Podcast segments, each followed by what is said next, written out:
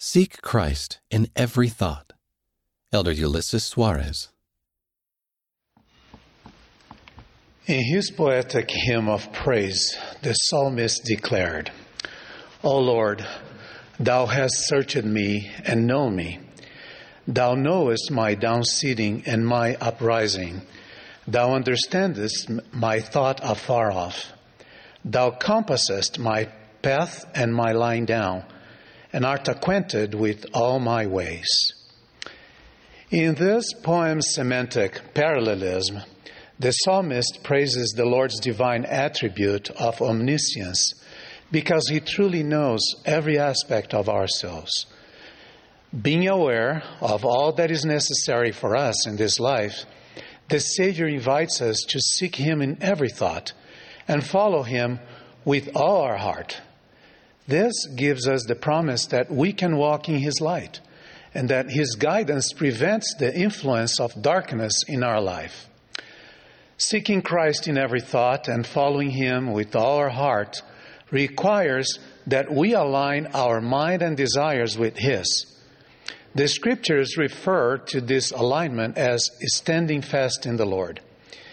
This course of action implies that we continually conduct our lives in harmony with the gospel of Christ and focus daily on everything that is good. Only then we may achieve the peace of God which passeth all understanding and which will keep our hearts and minds through Christ Jesus. The Savior himself instructed the elders of the church in February 1831 Treasure these things up in our hearts, in your hearts, and let the solemnities of eternity rest upon your minds. Despite our continuous efforts to seek out the Lord, inappropriate thoughts may penetrate our mind. When such thoughts are permitted and even invited to stay, they can shape the desires of our heart and lead us to what we will become in this life and eventually to what we'll, we will inherit for eternity. Elder Neal A. Maxwell once emphasized this principle by saying, Desires determine the degradations in outcomes, including why many are called but few are chosen.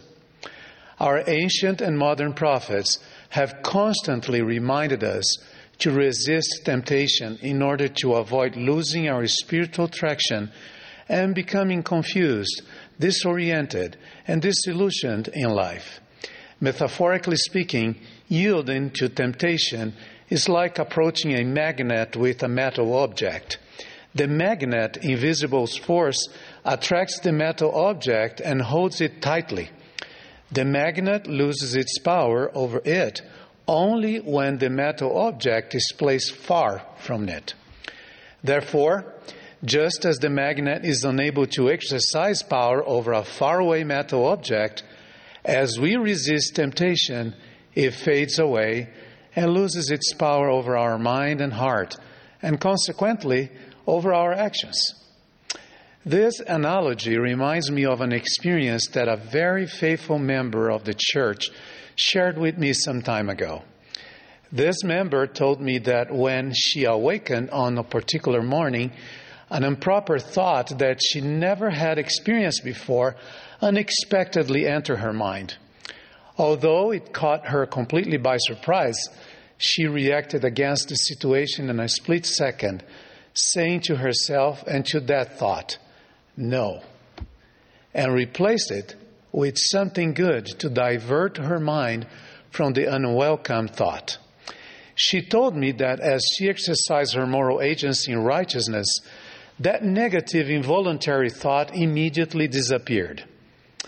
When Moroni called upon the people to believe in Christ and to repent, he urged them to come unto the Savior with all their hearts, stripping themselves from all uncleanness. Furthermore, Moroni invited them to ask God with unbreakable determination that they would not fall into temptation. Applying these principles in our lives requires more than a mere belief it also requires adjusting our minds and hearts to these divine principles. Such adjustment requires a daily and constant personal effort, in addition to reliance on the Savior because our mortal inclinations will not disappear on their own. Fighting against temptation takes a lifetime of diligence and faithfulness. But please know that the Lord is ready to assist us in our personal efforts and promises remarkable blessings if we endure to the end. During a particularly difficult time when Joseph Smith and his fellow prisoners in Liberty jail did not have freedom in anything except for their thoughts, the Lord provided helpful counsel and a promise to them that are extended to all of us. Let thy bowels also be full of charity towards all men and women, and to the household of faith, and let virtue garnish thy thoughts unceasingly. Then shall thy confidence wax strong in the presence of God. The Holy Ghost shall be thy constant companion, and thy scepter an unchanging scepter of righteousness and truth. In doing so, Holy thoughts will continuously adorn our minds, and pure desires will lead us to righteous actions. Moroni also reminded his people not to be consumed by their lusts. The word lust refers to an intense longing and improper desire for something. It encompasses any dark thoughts or evil desires that cause an individual to focus on selfish practices or worldly possessions rather than doing good, being kind, keeping the commandments of God, and so forth. It is often manifested through the most carnal feelings of the soul. The Apostle Paul identified some of these feelings, such as uncleanness, lasciviousness, hatred, wrath, strife, envy, and such like. Besides all the evil aspects of lust, we cannot forget that the enemy uses it as a secret and deceptive weapon against us when he tempts us to do something wrong. My beloved brothers and sisters, I testify that as we rely upon the rock of salvation, the Savior of our souls,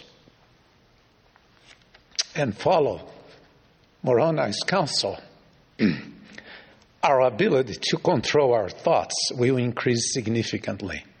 I can assure you that our spiritual maturity will grow at an increasing pace, changing our heart, making us more like Jesus Christ. Additionally, the influence of the Holy Ghost will be more intense and continuous in our life. Then the enemy's temptations, little by little, will lose their power over us resulting in a happier and more pure and consecrated life. For those who, for whatever reason, fall into temptation and are dwelling upon unrighteous actions, I assure you that there is a way back, that there is hope in Christ. A few years ago, I had the opportunity to visit with a dear member of the Church of Jesus Christ of Latter day Saints who went through a very difficult time in his life after committing a major transgression. When I first saw him, I could see a sadness in his eyes, accompanied by a brightness of hope in his countenance. His very expression reflected a humble and changed heart. He had been a dedicated Christian and had been richly blessed by the Lord. However, he had let a single improper thought invade his mind, with them led to others.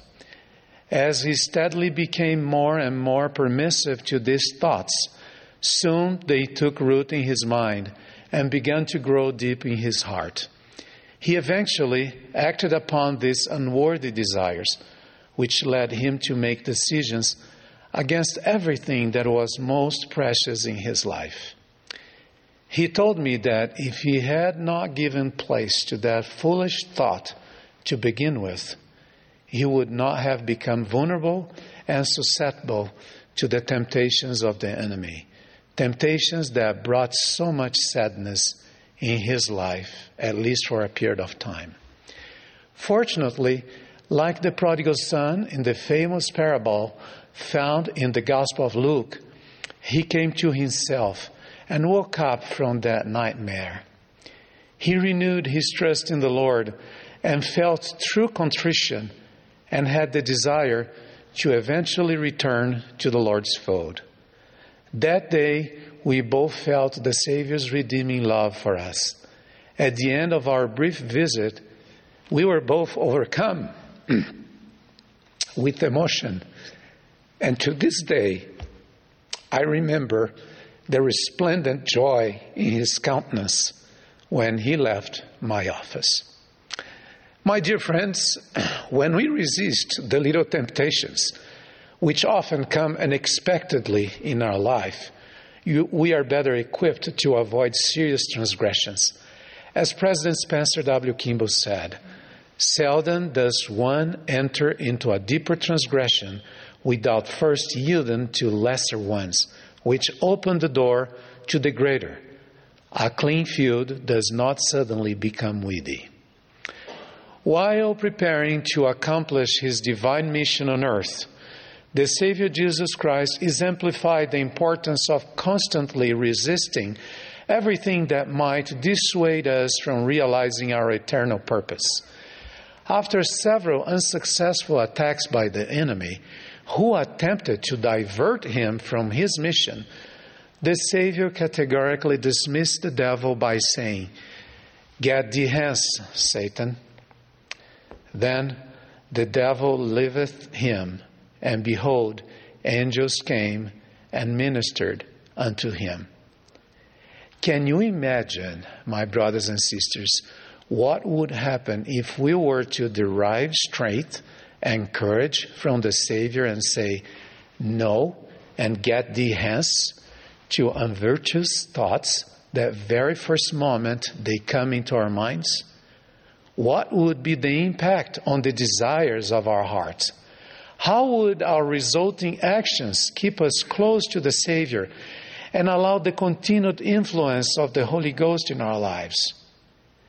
I know that by following Jesus' example, we will avoid many tragedies and undesirable behaviors that might cause family problems and disagreements, negative emotions and inclinations, perpetrating injustices and abuses, enslavement by evil addictions, and anything else that would be against the Lord's commandments.